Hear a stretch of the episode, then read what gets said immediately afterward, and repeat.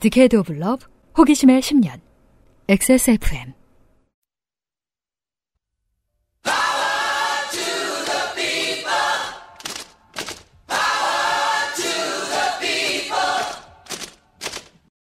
XSFM입니다. P, O, D, E, R, A.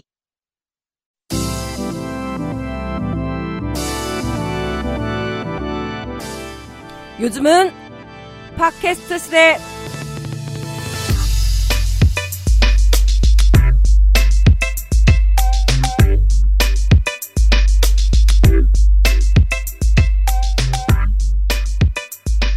지구상의 청취자 여러분 한 주 잘 보내셨습니까? 요즘은 팟캐스트 시대 495번째 시간 되겠습니다. 저는 오늘 노동축산인과 함께 있습니다. 저는 유피디고요. 예, 저는 농축산인 정은정입니다. 이 방송이 12월 10일, 12.12 사태 날 나가잖아요? 반란의 날에 전해드리는 예, 네. 요즘은 팟캐스트 시대입니다. 제가 서울의 봄을 봤습니다. 봤어요. 어땠어요? 와, 보고 났는데, 저 부관 참식을 하고 싶더라고요. 이게 뭐랄까 그 진짜 우리 방송이 영화 얘기한 적 있었는지 음. 모르겠는데 어 영화 얘기 한 적 거의 없었을 거예요. 그 황정민이라는 배우는 얼마나 훌륭한 악역인지 사실 한국인들 다 알고 있었는데 타의 추종을 부러워합니다. 예, 어 그의 커리어의 정점이 여기였다. 네. 전두환이었다. 그리고 보고 났더니 이거 조금 흥행됐으면 좋겠는 저 근데 극장 가는 거 별로 안 좋아하거든요. 우리 처음에 이게 개봉될 때만 해도 그 처음 본 사람들이 네. 흥행 잘 됐으면 좋겠다 정도 그 열받는다였는데 네. 지금은 아니죠. 지금은 아 국민 영화가 네. 됐어요. 이, 좀 경고빵을 날리고 싶더라고요. 음. 이거 이만큼 이렇게 관객 봐라. 이걸 이렇게 왜 보겠느냐 이러면서 그래서 검색을 엄청 많이 하는 거예요. 그 현존 인물들의 이름을 거의 비슷하게 가가지고 그렇죠. 검색하면 다 나오는 거예요. 음. 어 근데 정우성 씨가 이번에 연기 안 밀리더라고요. 그게 네. 이제 우리 세대들은 아 김성수 감독의 영화와 함께 늙어온 사람들이잖아요. 그래서 이 사람이 이 정도까지 했나를 역설적으로 잘 몰랐어요. 네. 왜냐하면 저 어릴 때 김성수 감독의 각본가로서의 이런 걸 처음 봤던 영화가 아 그들도 우리처럼이었고 아 너무 좋죠. 문성근 박중훈 주연 그 심혜진 씨 나오는 예, 그리고 어 그대 안의 블루가 있었어요. 이때만 해도 그냥 충무로 사람 이었달까? 그리고 또 하나 그 이 사람의 영화에 종종 그 페르소나 선역으로 정우성을 씁니다. 감히. 김성수 그러니까 감히 그 이상한 일이죠. 예. 페르소나 로 이렇게 잘생긴 사람 쓰는 감독이 이 정도 작품들을 그동안 만들어 왔구나. 아수라도 그랬고, 예, 태양은 없다도 그랬고요. 비트 비트에서 비트, 왜그 정우성 배우가 나는 꿈이 없었다 이러잖아요. 근데 음. 정말 책을 읽듯이 하잖아요. 진짜 이상한 영화예요. 다시 보세요. 예. 이렇게 보는데 하긴 네가 뭐 꿈이 있어야겠니? 막 나도 그런 그런 비주얼이면 꿈은 굳이 안 가질 것 같아. 그 생각을 제가 대학교 때 했던 기억이 나요. 그래서 저는 제 앞 세대의 이제 아줌마 다 된 양반들이 그 정우성 배우가 알바할 때 그 학교 앞에 저 버거집에 자주 네. 가던 손님들이 있던 거예요.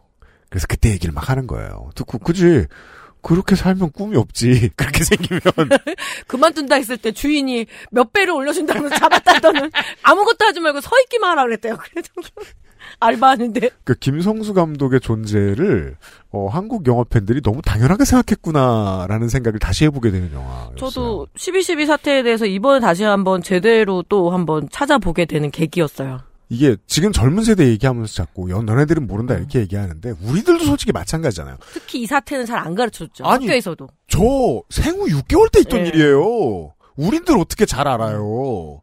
그 선배들이 얘기해줬지. 그렇다고 그렇게까지 열심히 배웠을까? 음. 아니었어요. 어, 물론 다르게 생각할 수도 있겠죠. 그런데 그러면 지금 세대는 어떻겠느냐. 왜냐하면 뭐 지금의 저널리즘도 되게 대한민국이 뭐 민주주의가 잘 발달돼 있고 안전한 나라 이렇게 그 오인하는 경우가 많은데 아니었다는 걸 알긴 알아야 되잖아요. 예. 까먹고 있었던 거 생각보다 아니다. 사람들 네. 몰랐다. 이 나라 이랬다는 거. 예. 아, 이런 얘기를 떠들려고 하는 건 아니었지만 그 남녀노소 모두의 이야기거리가 되었기에 반란의 날에 예. 요즘 팟캐스트 시대. 요런 이야기로 열어보았습니다. 영화 보러 가시고요. 예. 곧 시작하죠? 살다 보면 생기는 모든 일이 이야기이며 당신의 삶은 이야기로 가득합니다. 인생이 고달픈 세계인의 한국어 친구, 10년째 변함없이 여러분 곁을 지키고 있는 최장수 한국어 예능 팟캐스트. 요즘은 팟캐스트 시대는 당신의 이야기로 꾸며집니다. 당신 혹은 당신 주변의 어떤 이야기라도 좋습니다. 요즘은 팟캐스트 시대의 이메일 xsfm25 gmail.com 조땜이 묻어나는 편지 담당자 앞으로 여러분의 사연을 보내주시면 에디터와 사장이 모두 읽고 방송에 소개된 사연을 보내주신 분께는 커피비노에서 더치커피. 주식회사 빅그린에서 빅그린 niche perfume 바디워시를 TNS에서 요즘 치약을. 꾸루꾸루에서 꾸루꾸루 요파씨 선물 edition을 큐비엔에서 보내드리는 사르락토 1개월분을. XSFM이 직접 보내드리는 XSFM 관여노 티셔츠를 선물로 보내드립니다. 요즘은 팟캐스트 시대는 피부의 해답을 찾다. derma cosmetic Answer 19. 인생은 한방. 원광 디지털대학교 한방건강 약선학과. 진짜 리뷰가 있는 쇼핑몰 로맨틱스.co.kr. 커피보다 편안한 커피비노 더치커피에서 도와주고 있습니다. XSFM입니다. 자극 없이 각질 정리할 수 없을까? 순하게 피부를 잠재우는 한 장의 습관. 크리미한 엠보 패드로 매끄럽고 윤기 있게. 단 하나의 해답. 엔서 나인틴 시카판테놀 크림 패드. 한약과 음식을 다스리는 약선 전문가를 육성합니다. 원강 디지털대학교 한방건강약선학과에서 2024학년도 신입생 편입생을 모집합니다. 원서 접수는 2023년 12월 1일부터 2024년 1월 12일 금요일까지. 인생은 한방. 원강 디지털대학교 한방 건강약선학과. 성인용품? 관심은 있는데 아는 것도 없고 사용감은 또 어떨지도 모르고. 근데 괜찮은 판매 사이트는 어떻게 찾아? 구경이라도 해보고 싶은데 검색도 안 되고. 음, 배너 광고 누르기 싫게 생겼어. 로맨틱스 co.kr 에디터의 신뢰가는 리뷰 거부감 없는 디자인의 성인샵 찾고 있는 모든 건 여기 다 있을 거야 즐겁게 과감하게 로맨틱스 co.kr 맞아요. 에디터가 기사를 보내줬었는데 저도 까먹고 있었네요. 어, 제3, 제4공화국의 고 박영식 배우가 네. 전두환 역할을 맡았었잖아요. 음, 네네. 이 사람이 그 전두환과 너무 닮았다는 이유로 방송을 한 10년 못 나왔었어요. 네, 맞습니다. 예, TBC 공채 배우였다가 그리고 이순자의 그 주걱턱 때문에 그 음. 비슷, 아예 방송에서 주걱이란 말을 못 쓰게 했을 때가 있었대요. 주걱턱이란 말을. 좀 그니까요. 이 날리면을 보고 그 60대들이 80년대를 떠올리는 음. 게그 이유가 없는 게 아니에요. 그 그래서 이 영화가 아, 드라마 제5공화국을 본 기억을 김성수 감독이 음. 아, 좀 떠올리지 않았나. 왜냐하면 제5공화국에서는요. 아, 이덕화 배우가 너무 멋있게 나와요. 그렇죠. 처음에 원래 원래 시나리오가 좀 황정민이 맡은 그 전두광 역할이 너무 멋있게 그려졌었대요. 음. 그래서 그 시나리오를 감독이 많이 고쳤다 하더라고요. 그니까 말이에요. 네. 예. 그, 황정민이 맡았다는 것 자체가, 예. 이덕화처럼 하면 안 되는 거 아니에요. 생각나요. 예. 그래서 옛날 어른들은 그 제5공화국 보면서 이덕화 되게 멋있, 그니까 그, 전두환 되게 멋있는 사람이었다 이런 말 하는 사람들이 있었던 기억이 나요. 예. 아무튼, 영화는 보고 오셨습니까? 옆학 씨 함께 해주시죠. 오늘의 첫 번째 사연. 오선미 씨, 오래간만입니다. 저도 이 이름은 이제 익숙할 정도로. 가장 최근에는 483회 때 어, 운전학원에서 전속력으로 역주행한 친구 이야기를 보내주셨었죠. 안녕하세요 오선미입니다. 어제 주유를 하다가 문득 제 첫 주유 때 일이 생각나서 사연을 보내봅니다. 제가 면허 땄을 때는 지금처럼 아 또 또 저 운전 네. 얘기네요. 초보 운전 얘기네요. 지금처럼 셀프 주유소가 많지 않고 주유원이 직접 주유해주던 때였어요. 어, 꽤 됐군요. 이때가 그립습니다. 어, 왜요? 너무 여름에 덥고 겨울에 춥고 이럴 때 음. 셀프 주유 너무 어렵지 않아요? 아 네. 겨울에는 괜히 그 좀 내가 불쌍하고 예 실이다 이런 생각이 네. 많이 들죠. 굳이 나가야 돼? 음. 주유소 가서 돈만 내면 해주는 게 주유고 어려울 게 하나도 없지만 그때는 초보라 모든 게 긴장이었습니다. 이걸 이제 한동안 이런 경험을 못 하다가 어, 해외에 렌트카에서 나갈 때 오랜만에 다시 경험해 보는 네. 분들이 있죠. 그 나라의 주유하는 법 음. 이래가지고 저는 기억나는 게 주유할 때 잘 너무 떨리니까 음. 그래서 이거는 저기 휘발유예요. 그래서 그 얘기를 너무 많이 들은 거예요. 경유랑 헷갈리면은 근데 어차피 그 주유원이 알아서 해주는 거잖아요. 음. 그래서 제가 이건 휘발유예요. 이러면서 그 얘기를 했던 기억이 나네요. 이게 요즘만 해도 기계가 몇 네. 번을 잔소리 해 주잖아요. 노란색은 휘발유 이러면서. 근데 그거 옛날에 그런 거 제대로 안 돼 있고 셀프 주유 시작됐을 때 사고 많았어요. 예. 당시에 운전 일을 하시던 아빠가 직접 목격한 교통사고 내용으로 저에게 안전교육을 엄청나게 시키셨기 때문에 저는 운전 관련한 모든 첫 경험을 신중하게 미리 준비하고 시뮬레이션 한 후에 시도한 편이었습니다. 그리고 저는 차에 초보 스티커를 붙이고 있었지만 초보티를 내고 싶지 않다는 이상한 심리도 누구나 그래요. 저는 그냥 평 뭐, 오래 하진 않았지만 초보 그 스티커를 안 뗐어요. 귀찮아서. 그래요? 예, 그리고 다니까 마음 편하더라고요. 그냥 애들 데리고 다니고 했어야 되니까. 예. 음, 이제 뭐, 뭐 되게 오랫동안 이제 운전을 하고 사니까 언젠가부터 초보 스티커는 그냥 음. 보고 까먹게 돼요. 예. 그럼 내가 뭐 해줄 게 없거든요, 딱히. 빵빵 떼지 마세요. 이런 그러세요? 예. 그러고 난 다음에 좀 막 끼어든다. 예. 그러면 저 새끼 끼어들려고 스티커 붙였군. 그 생각을 하고 그냥 지나갈 뿐이에요. 예. 자차 운전을 하며 드디어 다- 첫 단독 주유를 시도하는 날이 왔습니다. 이게 무슨 소리죠? 어, 자차 운전을 맨날 한다. 그럼 며칠 내로 단독 주유를 하는 날은, 그니까 단독 주유라는 말은 또 뭐야? 아빠 주유를 한 차, 아빠, 아빠랑 뭐 가족들 그러니까 아, 가족들이 하는데 예, 뭐다 이제 엄마 아빠가 때문에, 다니다가 아 저는 주유 순서를 집에서 천천히 시뮬레이션 해봤습니다. 아 이렇게 그 남들 다 하는 일을 시뮬레이션 음. 하는 것의 대표적인 것은 이제 연애가 있죠. 예. 그렇죠. 그리고 이렇게 시뮬레이션을 많이 해본 놈은 다 망칩니다. 보통 인생을 그렇게 안 굴러가기 때문이죠. 1. 차를 세운다. 그렇죠. 차는 세워야죠. 최소한. F1도 자 2. 창문을 내린다. 3. 기어를 P로 바꾸고 시동을 끈다. 이거 하나라도 안 되면 다. 4. 주유원이 오면 카드를 내밀고 3만 원이요? 라고 하고 주유구를 연다. 그러면 꽤 오래전일 테니까 3만 원이면 풀에 가까운 수준이었을 거예요. 5. 주유원의 주유가 끝나고 다 됐습니다. 라고 할 때까지 기다린다. 6. 카드를 받고 시동을 켜고 출발한다. 이게 생각해보니까 우리가 하는 많은 일들은 참 무서운 게 음. 그렇잖아요. 왜 아이들 처음에 꼬마 때 슬슬 걸어다니기 시작하면 집에 이것저것 음. 단속하고 다니잖아요. 그쵸. 냉장고도 닫아 놓고 막 찬장도 닫아 놓고 항상 그 묶는 그 끈이 있어요. 그. 그렇잖아요. 그거 팔죠. 걸게, 예. 예. 그리고 이제 모서리에 그 이마 박지 말라고 이렇게 스펀지 같은 걸다 그죠. 고무 같은 거. 해놓기도 예. 하고. 왜냐면 생각보다 우리가 당연하게 하고 있는 일들이 너무 위험하기 네. 때문이잖아요. 이거 보니까 생각나는 게 이 모든 순서에서 하나라도 틀리면 대참사고 순서를 바꾼다. 그럼 사망에 이를 수 있습니다. 주유 알바 많이 하잖아요. 고등학교 이제 그 수능 보고 난 다음에. 음. 그러면은 그거 주유기 꽂, 꽂고 그냥 출발하는 사람부터 온갖 천태만상이 벌어지긴 하더라고요. 그렇게 예. 이 순서였습니다.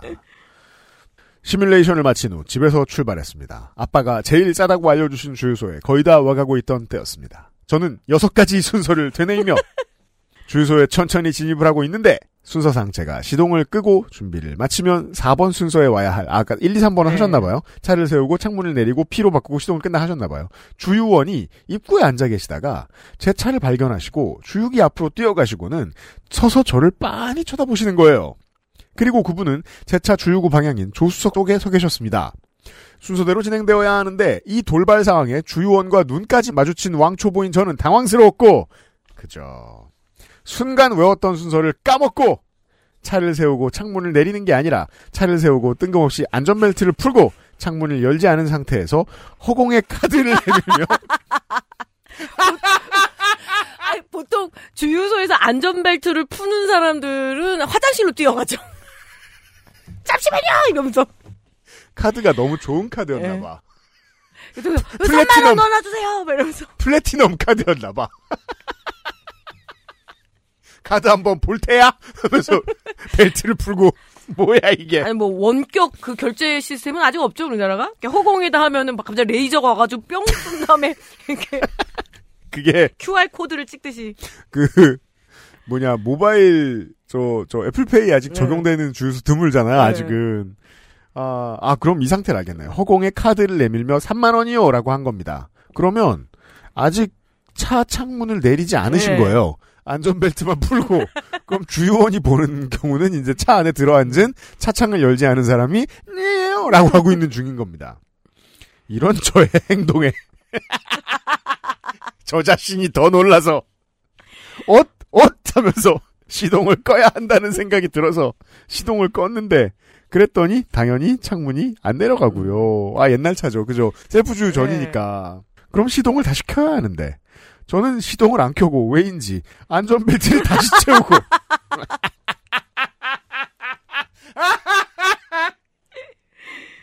엇, 엇 하고 있는데 예를 들면요. 우리 개가 갑자기 멈춰 설 네. 때가 있어요. 그리고 되게 불안한 표정으로 정면을 응시할 음. 때가 있어요. 얘 왜 이래? 하고 보면 어 lead 줄이 꼬리에 걸렸을 때 음, 기능 고장이라고 부르는데 제가 그걸 그러면 고장 나서 가만히 서 있어요. 어떡하지? 어떡하지? 이러고 있어요. 어, 근데 시동 꺼지면 창문 안 내려가는 거 보면 나름대로 우리 집 차가 옛날에 왜 그거 알죠? 이렇게 경운기 돌리듯이 뱅글뱅글 돌리면 그죠. 그냥 수동으로 내려가는 돌려서 올리고 내리죠. 전혀 시동하고 상관없잖아요. 어. 예. 근데 그나마 딱 그 시절 차죠. 예, 자동 시스템이었나 보네요. 예.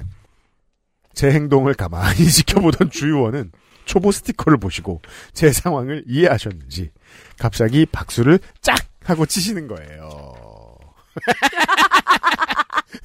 주유원. 잘 읽어줘야 돼요. 짝, 짝, 짝! 침, 짝, 짝! 짝, 짝. 해, 짝! 침, 침, 짝! 착, 해. 다시, 다시, 다시. 네. 짝, 짝, 짝! 침, 짝, 짝! 짝! 아니, 아유, 너무. 침착해라니까, 이 사람. 침, 아니, 침, 짝, 착이에요. 그니까, 박수잖아, 박수. 침, 아, 착, 짝! 침착해요, 농 예. 식사님. 자, 침, 짝, 짝! 작아, 아, 작아. 잠깐만. 침착해, 짝. 아니, 이거 내가 내가 더 어렵다. 침착, 짝, 이- 짝해, 짝. 이게 난관일 줄은 몰랐네요. 침, 이거 왜- 착, 해, 침, 착, 해. 이거 왜저 혼정한테 해주는 말이 됐지? 아니, 왜 박치한테 이런 걸 아니, 바꿔갖고. 그러니까 입으로 하시지 말고 짝을 박수로 하세요. 아, 알겠습니다. 짝, 다시 해봐요. 짝, 짝, 짝. 침착해, 침착해, 짝. 아, 나 이거 못하겠다. 내가 할게. 그래. 전직 래퍼가 하는 걸로 하자. 이걸 하기 위해 랩까지 해야 돼? 10년이나? 주유원. 아마 이 순서였을 거예요. 네. 침, 착, 해. 한 번 더 해요. 침, 착, 해. 그 다음이 더 웃겨요. 침착해, 침착해, 침착해. 이러, 이러면서 박자에 맞춰 박수를 치셨어요. 그러면서 당황해서 격하게 뛰는 제 심박수를 조절해 주셨습니다. 제가 어느 정도 안정이 된 걸 보시고는 주유원. 내가 시키는 대로 따라 하세요. 시동을 켜고! 자, 여기서 제가 시동을 다시 켜는 걸 보심. 창문을 내리고! 창문을 내리는 걸 보심. 기어 파킹 넣고! 시동을 끄세요! 얼마 넣어드려요? 3만 원 넣어달라고 하고 주유가 끝나자 카드를 돌려주시면서 주유원. 다시 따라하세요. 천천히 하세요. 아무도 안 쫓아와요. 카드 챙기고 시동 켜고 창문 올리고 출발. 꼭 이런 아저씨들 그거 아니에요? 뒤에 탁 그거 이렇게 맞아요. 옛날에는 그거 많이 하셨어요. 왜냐면, 그, 이제, 사실 요즘도 그런 게 되게, 저, 여전한 것 같아서 좀 다행이라는 생각이 드는 게, 상당수의 주유소 및 정비소를 같이 하는 곳이 직원이 평생 거기 있어요. 네. 그래서 동네 사람들 다 알아요. 제가 가끔 가는 주유소가 있는데 거기는 우리 동네에서 좀 먼데 근처에 밀면이 맛있는 데가 있어서 제가 자주 가요. 그럼 거기 세차도 맡겨놓고 갔다 오고 그러거든요. 오랜만에 오면 오랜만에 오셨네 네. 이러고 막 말 걸어요. 이런 분들이 이런 거 잘하죠. 주유소는 사장님이 아니라 소장님이거든요. 음. 이분들이 왜 경력도 되게 높 올라가고 그래서 거의 관리 전반을 맡는 소장님이 돼요 나중에. 음. 예, 거의 주인은 가끔 와보고 맞아요, 맞아요. 그렇게 주의원의 지시대로 움직여 저는 주유 과정을 마쳤고 주유원의 측은한 눈빛을 받으며 집으로 출발할 수 있었습니다. 생각보다 주유소에 이런 식으로 사람들 많이 다독여 본 분들 계실 거예요. 예.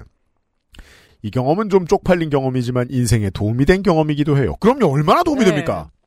지금도 제가 약간 흥분하거나 당황하는 일이 생기면 머릿속으로 그 주유원이 치던 박수와 같은 박자로 박수를 치면서 침, 착, 해 라고 하기도 합니다. 정은정 드디어 배웠어요.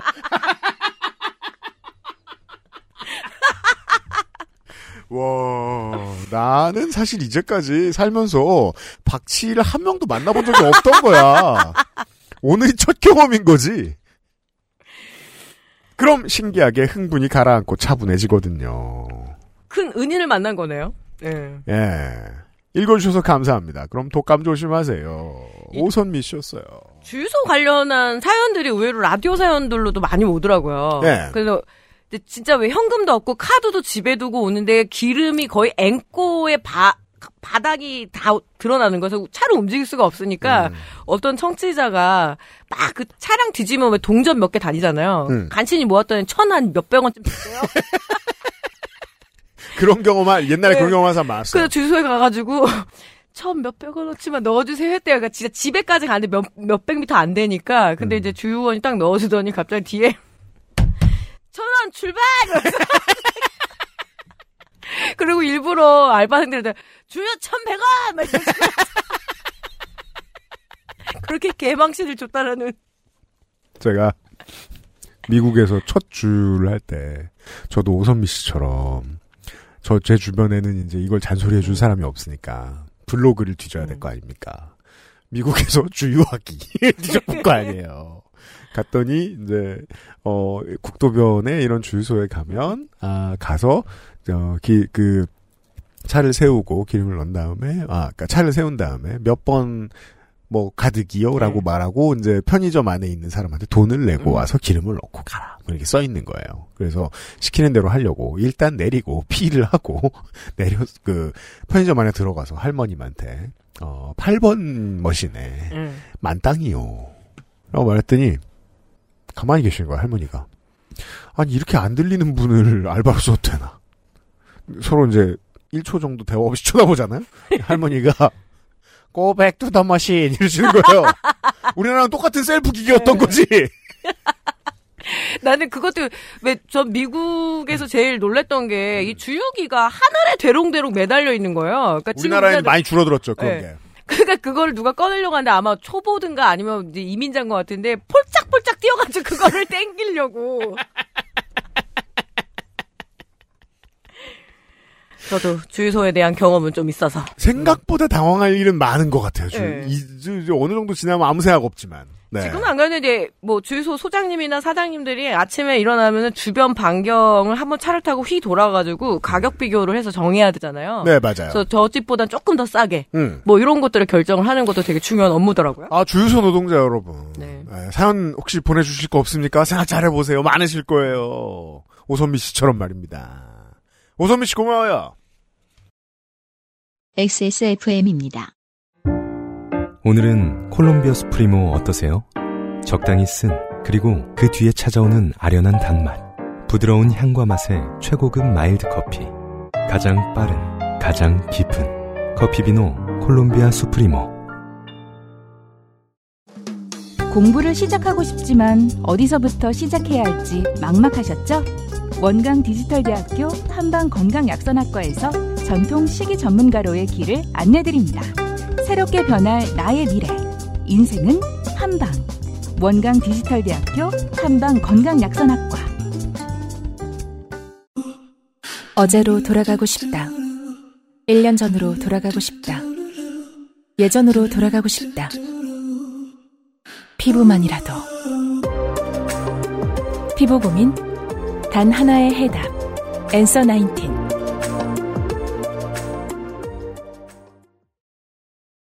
맞아요. 그 이준기 씨 나오는 드라마 악의 꽃에 그 악역 주연하셨던 서현우 배우라고 네. 있어요. 이분이 남산의 부장들에서 전두환 역할을 음. 해가지고 호평을 받았거든요. 근데 되게 젊네요. 이제 40대 초반이시네. 음. 어, 굳이 전두환 얘기 할 필요 없었습니다만. 네. 배우라면 한 번 꼭 맡아보고 싶은 역할일 것 전두환 같아요. 역할. 그렇지 않아요? 그건 그래요. 네. 네. 막 폭발하고 싶을 그런 역할. 반란의 날에 요즘은 팟캐스트 시대입니다. 황상현 씨의 사연을 보시겠습니다. 추운 가을입니다. 이제 겨울이에요. 예. 음. UMC님, 문학인, 농축산인 윤세민 에디터님을 비롯한 XSF의 임직원 여러분들께서는 안녕하신지요? 방송 잘 듣고 있는 27살 황상현이라고 합니다. 네. 예전에 아버지와 관련된 사연을 썼을 때는 약간의 효심에 익명을 써야 할 것 같아서 어, 좋은 표현. 약간의 효심. 네. 약간의 효심. 네, 좋은 표현이에요. 익명을 썼지만 지금은 실명을 써도 될 것 같아서 실명으로 사연을 적어 써봅니다. 실명가 좀 예, 들어졌습니다. 재미가 있을지 모르겠어요. 이 사연을 써야겠다고 생각했던 때는 오랜만에 책상 서랍 안에 있던 낡은 전자사전을 발견했을 때였습니다. 좋아요. 하지만 이 전자사전에 대한 이야기는 잠시 뒤로 하고 사연과 관련된 어떠한 학원 선생님 한 분을 소개하고 가야 할 것 같습니다. 전자사전 썼었어요? UPD도? 저는 네. 그 세대가 아니었어요. 저는 그 쓰긴 썼어요. 대학원 그러니까 이게 다닐 때. 그 예. 공부 노동하던 이제 제 세대 때만 해도 그 석박사 과정들이 네. 많이 있었고 저 나이 때는 중고등학생들한테까지 보급되지는 않았을 때였고 제가 군에 와 보니까 많이들 쓰고 있더라고요. 어, 가방에 전자사전하고 그 아이땡모 하는 그 MP3 하고 해서 그거를 좀 주절주절 다 갖고 다녔던 때가 맞아요, 있었어요. 예, 맞아요. 저도, 예. 음. 10살 때 저는 서울로 이사를 와서 동네에 있는 작은 보습학원을 다니기 시작했습니다. 10살 땐 그렇죠. 그래도 20대긴 하네요. 저 때는 속셈학원이죠. 예. 아, 그렇죠. 맞아요. 예. 작은 규모의 동네 학원으로 한 학년의 학생 수가 5명 정도가 평균이었지만 초, 중, 고등학생을 모두 가르치는 학원인데다 옛날엔 이런 게 많았어요. 그리고 이제 사장 그 원장님과 원장님 친인척들로 맞아요. 제가 속셈학원 아르바이트 꽤 오래 했거든요. 음. 예, 학원인데다 국영수 사과, 그러니까 사회 과목까지, 사회 과까지 음. 모든 과목을 기본적으로 관리하며 그러니까 숙제 봐준다는 얘기인 거죠. 예. 음. 시험 기간 때는 예체능 시험 공부도 커버해주는 학원이었습니다. 저도 어릴 때 이런 학원 잠깐 다녔던 기억이 나네요.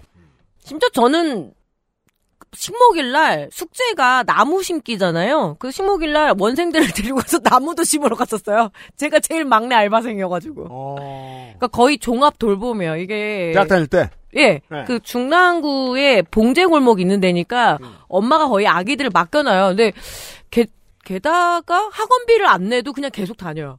음, 맞아, 맞아, 근데 맞아. 안쓰럽기도. 하고, 네, 네, 네. 근데 그 유치원하고 또 같이 하거든요. 관인 유치원이 음. 경 속셈하니까 그 유치원 졸업하고 하니까 그냥 거의 보육시설 맞아요, 맞아요. 노릇을 해서 네. 나중에 저한테 편지도 왔었어요. 한참 나이 들어서. 90년대에는 진짜 그런 데가 많았어요. 그렇죠. 거의 봐주 밥도 줘요. 뭐, 그냥 그건 몰랐네. 왜냐면 유, 유치원 급식이 있으니까 아, 그래서. 그걸 해가지고 식사까지 해결하는 경우도 있었습니다. 음. 네. 자, 맞벌이를 하던 어머니께서는 바로 나오네요. 이 학원을 애들을 밤늦게까지 보호해주는 어린이집 같은 곳으로 여기셨던 것 같습니다. 사실 초중학생 학원 보낼 때는 부모님들이 보통 그렇게 생각 많이 하시는 예, 것 예. 같습니다.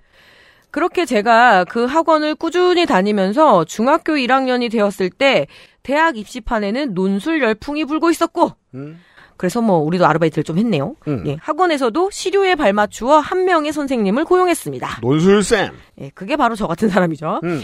기본적으로는 사회 과목을 담당했지만 추가적인 학원비를 낸다면 논술 과외를 해주는 그런 선생님이었습니다. 아, 이때쯤에 이런 게 생겼군요. 네. 음. 좋은 대학과 대학원을 우수한 성적으로 졸업했다고 하는 새로운 선생님의 등장에 어머니께선 바로 논술 과외를 신청하셨고 저는 논술이 뭔지도 모르는 채로 한 명의 친구와 함께 수업을 받게 되었습니다. 부모님 입장에서는 이런 측면도 있습니다. 아이를 공부를 더 시키고 싶은 네. 것도 있지만 내가 어, 애를 한 시간 덜 돌보고 네. 싶을 때 그런데 이 논술 선생님은 제가 지금까지 봐온 선생님이라는 범주의 사람들과는 조금 달랐습니다. 어린 제가 가지고 있던 선생님에 대한 평가는 공부 잘하고 착하고 성실한 어른이지만 재미는 없는 사람들이었는데 논술 선생님은 그 평가 밖의 사람이었습니다. 제가 이제 오랫동안 이 업계를 학생으로서 혹은 노동자로서 들여다본 다음에 뭐 지금이야 뭐 어떤지 모르겠습니다만 본 궁금증이 그거였어요. 딱 이 지적이에요. 저 황상현 씨의 공부 잘하고 착하고 성실한 어른이 왜 이 바닥에 들어오지? 제 인생을 봐도 그렇고 특히나 이제 제 또래 앞선에 이제 90년대 뭐 초반 학번 이런 형들 누나들은 이제 본의 아니게 전과가 생겼다거나 음. 전과가 생기기도 하고 이제 밥벌이가 이게 또 많이 되죠. 네 졸업 평점이 나빴다거나. 학고. 이런 선배들이 많이 일로 갔었어요. 그래서 또 보면은 또 어, 해직 교사 출신의 선생님들이 학원을 차려. 그럼 거기에 음. 다시 후배들이 우르르 몰려가는 그 시스템. 그러면 어 정치색이 너무 다르지 않아요? 네. 보통 채용될 때. 네. 그래서 대안학교에도 음. 국어 사회는 넘쳐나는데 음. 수학과학 선생님이 없는 거야. 그 사람들은 왜 공부 잘하고 네. 착하고 성실해서. 네. 당시 30대 후반에서 40대 초반의 나이 정도였던 것으로 기억되는 논술 선생님은 175cm 정도 되는 키에 다부진 체격이었지만 배가 나왔고 탈모가 있었으며 음. 부리부리 부리부리한 눈매를 가졌지만 쾌남 같은 성격에 결혼을 안 했으며 임원희 배우가 딱 생각나네요 갑자기 딱 그 이미지가 괄호 열고 못했으며. 못했으며라고 쓰셨어요. 예. 음. 고양이 세 마리와 지내고 계시는 분이었습니다. 뭐 좋은 인생입니다. 제가 보기엔 무슨 문제가 있나요? 잘 먹고 잘 살고 고양이들과 지내고 네. 있어요. 저는 이 선생님을 곧 선생님이 아니라 삼촌 같은 느낌으로 따르기 시작했습니다. 그게 되는 캐릭터들이 있죠. 네. 지금까지 학교, 학원 선생님들이 보여주던 지루한 느낌이 아니라 재치 있고 저항 정신이 투철한 망나니 같은 모습. 아, 그러니까 뭐 좀 짱돌 좀 던졌다는 얘기네요. 음. 모습이 저의 사춘기 반한 정신의 롤 모델이 된 것입니다. 그 저의 기억은 그렇거든요. 대다수의 학원가로 들어온 선생님들이 네. 어, 열심히 싸우던 망나니들이 많았어요. 네. 영화 스쿨 오브 락의 잭 블랙을 처음 본 아이들의 반응과 비슷하다고 보시면 될 것 같습니다. 아, 네. 아, 어떤 점에서 이 선생님이 마음에 들어 하셨는지 알겠네요. 책상에 올라가라고는 안 하던가요? O captain, my captain 이러면서. 그니까요. 그 80년대 아이콘이었다면, 네. 어, 00년대에선 조금 찌질해지죠. 그러니까 잭 블랙을 떠올리죠. 여기서 애매한 포인트는 논술 선생님께선 말이 안 통한다며 주먹으로 저를 때리기도 하셨고 자, 이게 지금 가만히 있어 봅시다. 언제냐. 지금 황상현 씨가 중학교 다닐 때니까 이제 뭐 10년에서 15년 네. 전일 거예요. 그러면 2000년대 초중반이거든요. 어, 나름 그때도 야만이 꽤 살아 있었죠. 근데 학원에 학원 선생님들은 가끔 등짝 때리는 거는 뭐 지금 우리 아들도 등짝은 맞더라고요. 그래요? 근데 엄마들 또 그걸 용인을 해요. 음. 네, 학교에서 맞는 건 못 참는데 학원에서 맞는 건잘 음. 가르치나 보다 하는 건지 그러니까 뭐 친해진 다음에는 등짝까진 이해해요. 네, 등짝 맞더라고요 우리 아들 근데 보니까. 뭐, 예, 예, 예. 음. 바보 같은 말을 한다면서 욕도 서슴없이 서- 하셨고 음. 학원의 여자 선생님들 앞에서 대놓고 비키니 입은 여자 사진을 보는 등의 텄네요. 예. 네. 대충 설명됩니다. 예, 지금 생각해 보면 사회화 덜 된 개저씨였습니다. 이제 뭐, 그니까요. 뭐, 그쵸. 금방 이해되는 캐릭터입니다. 네. 하지만 마냥 나쁜 사람은 아니었던 것이 음. 저와 같이 논술 수업을 듣던 제 친구에게 피자나 치킨을 사주면서 여러 가지 재미있는 이야기를 들려주시기도 하였고 신문 기사에 대해서 자세히 설명을 해주어 사회를 다양한 시선으로 보는 법을 가진 인간이 있다고요? 예, 것을 가르쳐 주시기도 하였고 이런 인간들 종종 잘했죠. 예. 고정관념이 얼마나 무서운 것인지 사회의 연결성은 단순히 공부로는 익힐 수 없다며 직접 경험을 해야 한다고도 말씀하셨고 근데 보통 본인, 이런 말을 하는 예. 본인들은 살 경험이 별로 없습니다. 음. 나중에 어른이 되면 여행을 많이 다니면서 다양한 사람을 만나보고 사귀어보고 상처도 받아보라는 제법 멋있는 말을 해주고 제가 보기엔 이분이 못 그런 삶을 살았던 거죠. 맞아요. 그런 예, 것 같아요. 바로 학원으로 보기에도. 굴러 들어온 거죠. 음. 좋은 책들을 사비로 사서 선물도 해주시는 복합적인 인물로 기억이 납니다. 어른들은 주로 이렇게 복합적입니다. 네. 네. 의외로 논술 수업의 내용도 좋았다고 생각되는 점이 있는데 고등학교에 진학해서도 기본적인 글쓰기 방식과 글의 구조를 짜는 법, 논리 전개 방식 등이 뛰어나다며 칭찬받을 정도가 되었기 때문입니다. 음. 내가 보기에는 그 황상현 씨가 이렇게 요파시 글 쓰는 정도면 네 음. 원래 좀 잘하던 분이었을 거예요. 네. 맞아요, 맞아요. 네. 음. 그냥 얻어 걸린 거죠 이 선생님이. 음. 저도 동의합니다. 네. 네. 이제 잠시 앞서 말했던 전자사전 이야기로 돌아오겠습니다. 아 맞다 우리 전자사전 얘기하고 있었던 거지. 그렇습니다. 네. 제가 중학생 1학년이던 1학년이었던 2010년에는 음. 전자사전이 한참 학생들 사이에서 유행을 하던 때였습니다. 딱 이쯤 됐나 봐요. 예. 네. 당시 부모님께서는 샷땡에서 나온 30만 원 정도 하던 좋은 전자사전을 사주셨습니다. 야, 정말 13년 음. 후인데 100년 전 얘기가 같다는 생각도 들고 그래요. 전자사전 그 어색한 엉성한 기계를 게다가 화면도 흑백이잖아요. 보통 네. 흑백이죠. 그래서 그왜 다마고치 같은 그런 화면들 맞아요. 다마고치 하면. 그래서 어두우면 안 보입니다. 네. 어, 우리 집에도 있을 것 같은데. 이걸 본 적 없는 분들에게 설명을 드리자면. 그리고 액정 잘못 누르면 이렇게 잉크가 퍼진다. 맞아요. 그럼 망가져가지고. 예. 맞아요. 그 아마존 킨들 초기 버전이 그랬잖아요. 꾹 음. 누르면 잉크 빡 퍼지고. 물론 저는 사달라고 한 적이 없었 없고 그게 무엇인지도 잘 몰랐지만 부모님께서는 자식들의 성적을 위해서라면 돈은 아끼지 않으시던 열성적인 분들이기도 하셨고 그게 있으면 두꺼운 사전을 볼 필요가 없어 공부의 효율이, 효율이 오른다고 그 하는 주변의 말과 핫땡마트 직원이 아, 아 어디 어디로 가요 하는 거기 마트 직원이 아 어딘지 알아보던 거예요. 예. 네. 하나 사주면 대학생 때까지도 쓸 것이라는 아 스마트폰 시대를 예측을 못한 거죠. 쓸 것이라는 이야기로 부모님을 영업하여 어린 저한테는 사치스럽다고 느껴지는 전자사전을 구입하여 주셨던 것입니다.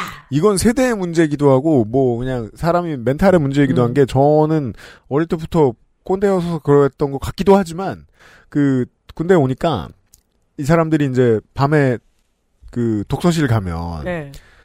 그 뭐라도 읽을 생각이 있는 놈들이 거기 앉아 있을 거 아니에요. 네. 나머지들은 TV 보고 있고 가면 전자사전을 쓰고 있는 친구들이 많았거든요. 근데 저는 봤을 때 바로 이 점이 마음에 안 드는 거예요. 두꺼운 사전을 볼 때 딴 걸 읽는 즐거움이 있거든요. 음. 어 그게 없어지는 게 싫었어요. 그리고 아마 부모님 세대는 졸업식 날 꼭 사전을 사주거든요. 사전 아닌 만년. 우리 앞 세대들은 그랬어요. 네, 70년대, 80년대에서 집에 있는 사전들이 대부분 이제 위에 언니들 그리고 저 졸업할 때 학교에서도 사전을 부상으로 많이 줬어요. 음. 그래서 지금 뭐 사전 갖고 있는데 저도 거의 안 열어보게 되네요. 그래서 이제 우리 회사 스폰서 업체들 중에도 노- 노트북 회사가 있지 않습니까? 한국은 여전히 크리스마스와 어, 설날이 제일 많이 팔립니다. 네. 이- 이때 선물하고 만년필하고 비슷한 맥락이죠. 그래서 어, 황상현 씨는 이때 전자사전을 받았다 샷땡에서 나온 좋게 된 일은 전자사전을 구매하고 얼마 후에 일어났습니다. 저는 전자사전이 꽤 마음에 들었습니다.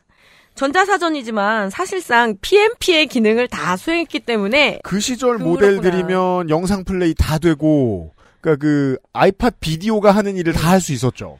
저는 진짜 초창기 거를 갖고 있거든요. 그래서 음. 이런 기능은 없어요. 얘기했잖아요. 잉크 예. 번진다고. 예. 애니메이션이나 영화도 다운받아 보고 음악도 넣어서 듣곤 하였기 때문입니다. 사실상 태블릿처럼 쓴 거예요. 스마트폰처럼 쓴 거예요. 그날도 저는 전자사전을 들고 다니면서 음악을 듣던 중에 논술 선생님께서 그 전자사전을 보셨습니다. 선생님께서는 좋은 전자사전인지 확인해 보겠다고 하시며 영어 사전을 켜셨습니다. 이후에 선생님이 검색한 단어들은 제 기억 속에선 이와 같습니다. 갱스터, F 단어, 파우더, weed, B 단어, meth. 네, 지금 저 앞에 첫 단어와 F와 B 단어를 제외하면 네. 다 마약이죠. 아 그렇구나. 나는 내가 읽으면서도 이게 무슨 말이야. 모를 것. 같았어요. 예. 파우더 마약이죠. 어. weed 마약이죠. 김인 줄 알았나요? 어, 그쵸. seaweed는 아닌가?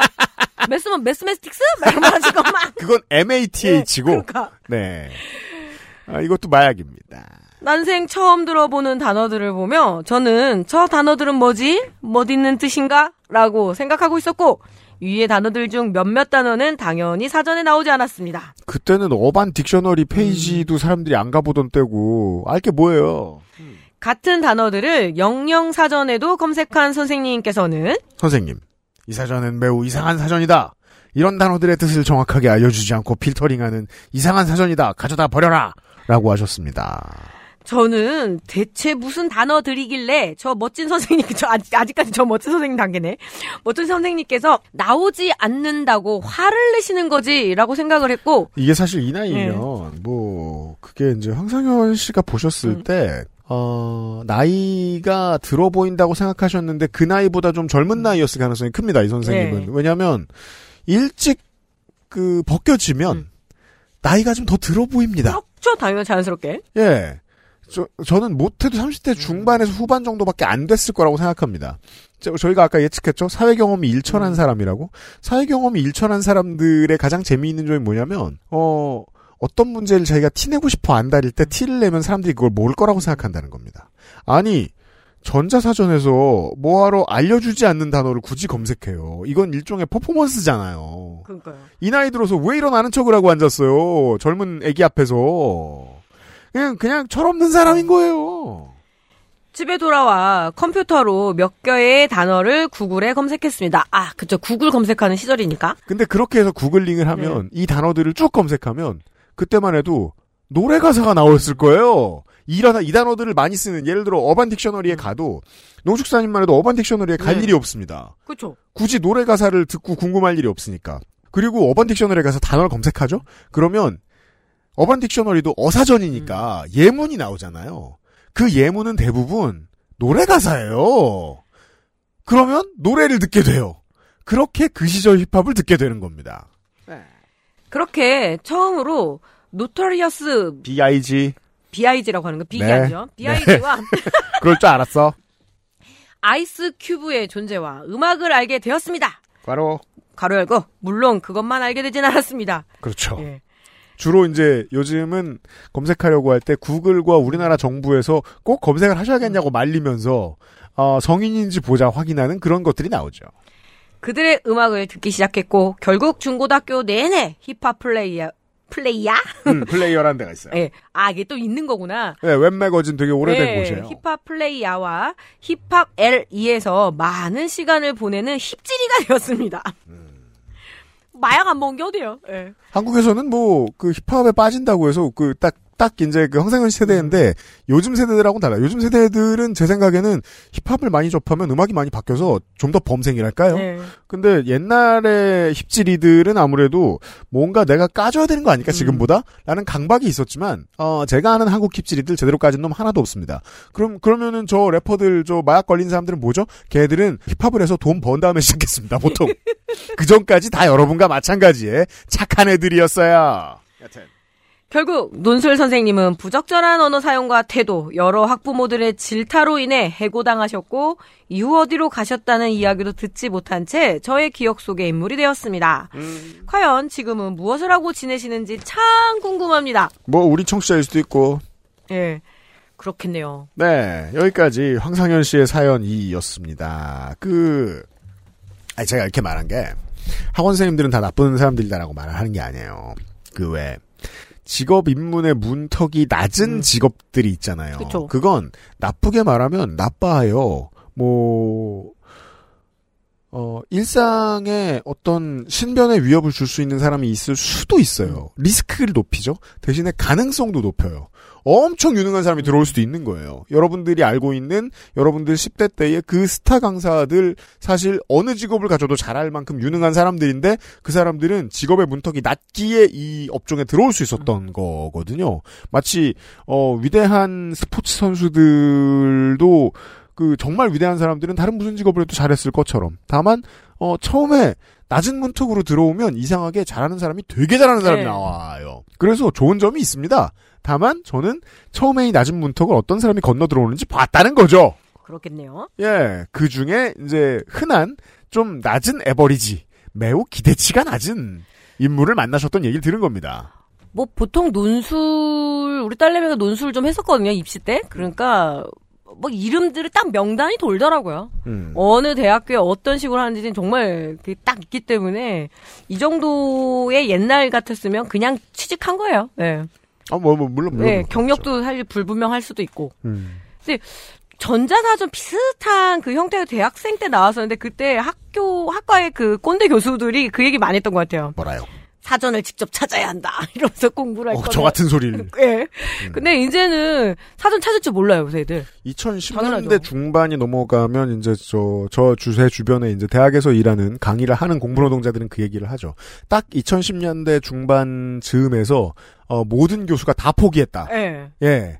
왜냐하면 더 이상 붙들고 있어서는 그러니까 굳이 책에서 뭘 찾아라고 이렇게 플랫폼을 붙들고 있어서는 안 된다는 걸 그때 가서는 모두가 인정했다는 거예요. 그 전까지만 해도 무슨 무슨 기계를 꺼내지 말라고 하는 교수님이 반드시 네. 학교에 몇 명씩 있었는데 이제는 다 없어졌죠. 뭐 제가 시간 강사할 때 초반에는 노트를 꺼내더니 그 다음부터는 스마트폰을 꺼내서 칠판을 찍더라고요. 음.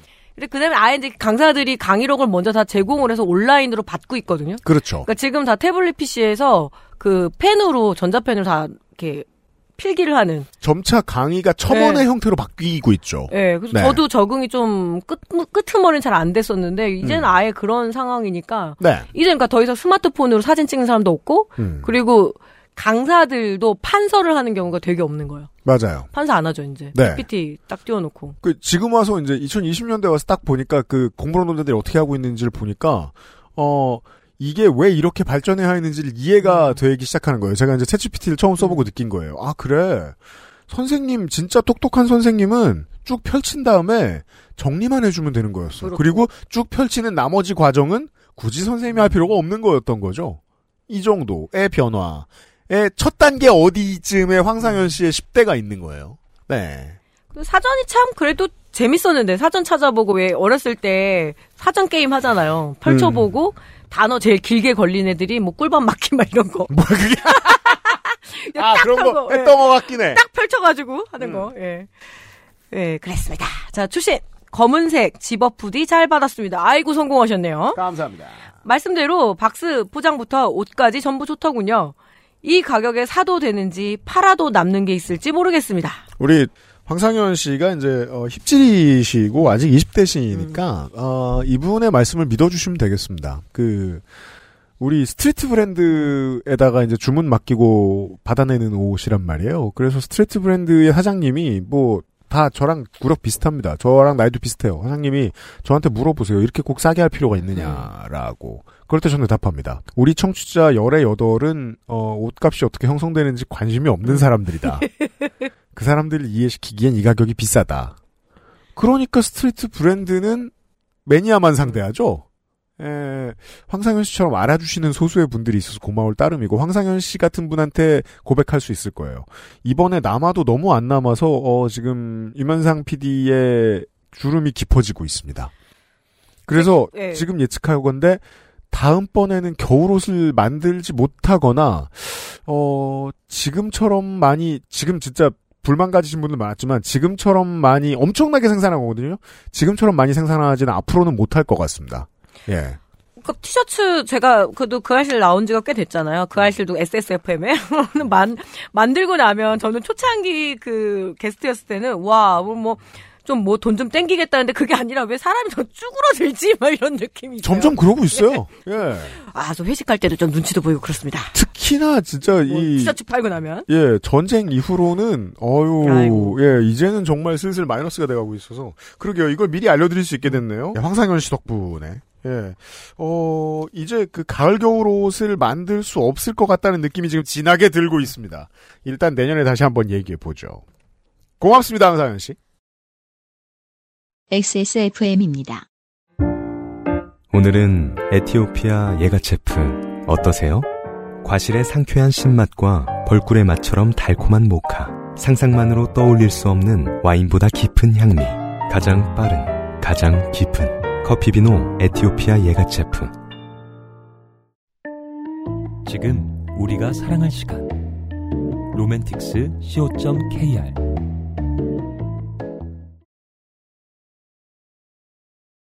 게다가 또, 그, 올겨울에, 이제, 헐리우드 블록버스터들이 다 망해가지고, 막 아, 그랬나요? 더 마블스가 이제, 아 깃발을 들었고, 크게 망했고. 다크나이트는 그냥 재개봉한 거잖아요. 그쵸. 그거를- 재개봉 말고. 예. 네.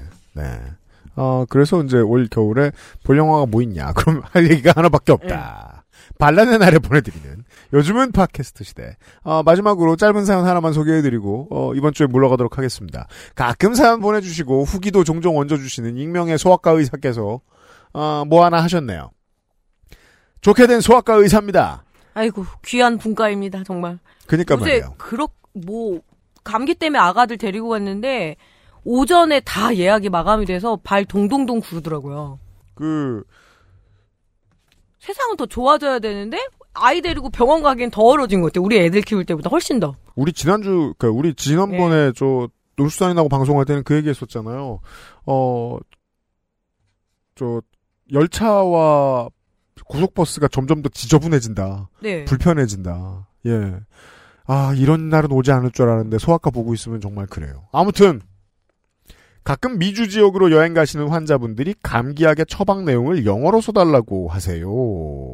어, 약을 검사하니까 그죠? 입국할 때. 맞아요, 네. 맞아요. 저도 이거 많이 받아 다녔던 것 같아요. 이게 어른들만 해도 이런 거 검사 많이 안 하는데 네. 공항에서 아이들을 데리고 있거나 임산부 같은 경우에는 철저하게 좀 보는 편이 된 것 같더라고요. 그리고 아주 정세가 안 좋을 때는 분유통도 까본다고 하더라고요. 그게 네. 언제 좀 유명해졌냐면 9.11 테러 직후에 탄저 뭐그 예. 파우더가 와서 그 아기 엄마한테 어 미리 이제 준비해 놓은 아기 그 이제 네. 저 모유통을 직접 먹어보라고 시켜가지고 아유 인종차별이고. 욕을 많이 먹었 던 적이 있었어요 미국에서. 저도 그 시기에 이라크 전쟁 있을 때 다니다 보니까 너무 힘들더라고요. 아, 애, 애기하고 입국을 해야 되니까 너무 음. 펼쳐봐야 되는 게 많고 그리고 제가 느끼기에 제가 동양인이어서 더 그랬던 것 같아요. 더 그랬을 거예요. 네, 그래서 예. 이렇게 기저귀도 한번 음.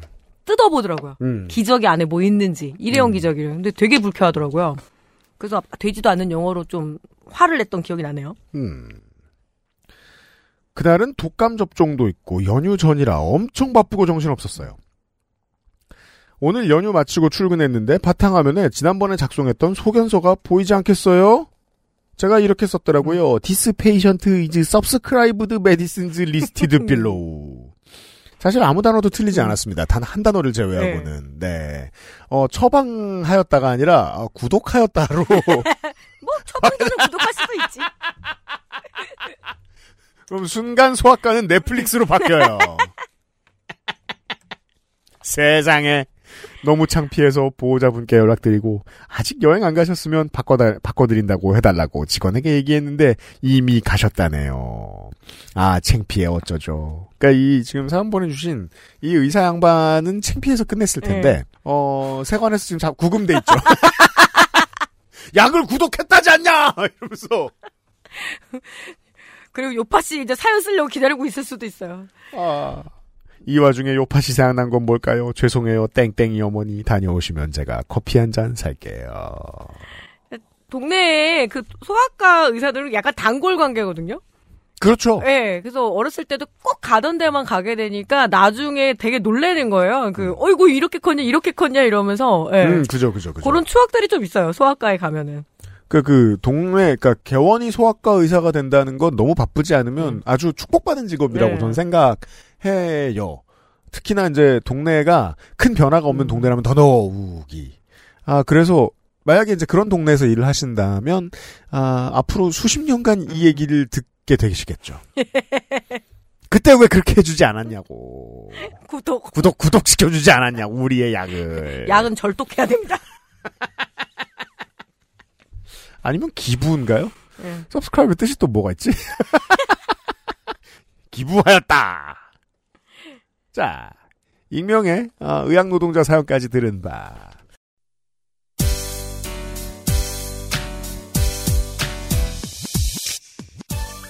495회. 요즘은 팟캐스트 시대를 마무리 짓도록 하겠습니다. 우리가 그, 495회쯤 되니까 생각나는데, 어, 요파 씨는 아무래도 최대한 노동 친화적으로 하려고 제가 애를 쓰고 있습니다. 그, 기념 공개 방송 이런 거 가급적 좀 뜸하게 하는 편. 네. 입니다.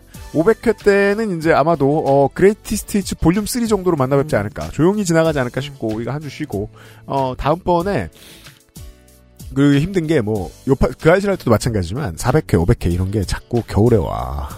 그렇죠. 주기가 그러니까. 예. 예, 겨울 공연은 준비하는 사람들이 음. 너무 힘들어요. 손이 고바 있어요. 스텝들 진짜 어떻게 불쌍해. 알았어? 예. 우리 모두 그래요. 서상준 민정수석을 포함한 모두가 볼은 빨갛고 내서 어 나 어렸을 때 시골에서 많이 보던 모, 모습인데 막 그렇게 돼요. 백스테이지에서는 그러고들 있어요. 어, 사실 그 올해 초에 그 아시 공개 방송할 때도 그랬었는데 아 그래서 요파시 공개 방송은 아마 아, 이 10주년 기념 구간에 내년에도 있는 내년 여름 정도에 네, 하지 않을까 싶습니다. 서울은 아니거든요. 어디가 될지는 저희가 공연장 파악 한 다음에 알려드리도록 하겠습니다. 남양주에서 하면 안 돼요? 서울이 아니라고 하면 경기도도 아닌 거야. 우리 읍내인데 읍인데 진저브 요파 팟캐스트 시대 뭐 이런 거 하자고. 와부 아, 와부 이런. 아 저희가 최대한 따뜻한 남쪽에서 어, 올 여름엔 공개 방송 하도록 할 거고요. 예, 물어보신 분이 계시길래 일단 496회 돼서 다시 한번 그걸 알려드리도록 하죠. 농축사님과 저는 물러가도록 하겠습니다. 요즘 팟캐스트 시대 495였습니다. 다음 주에 다시 만나요. 감기 조심하세요. XSFM입니다. P, O, D, E, R, A.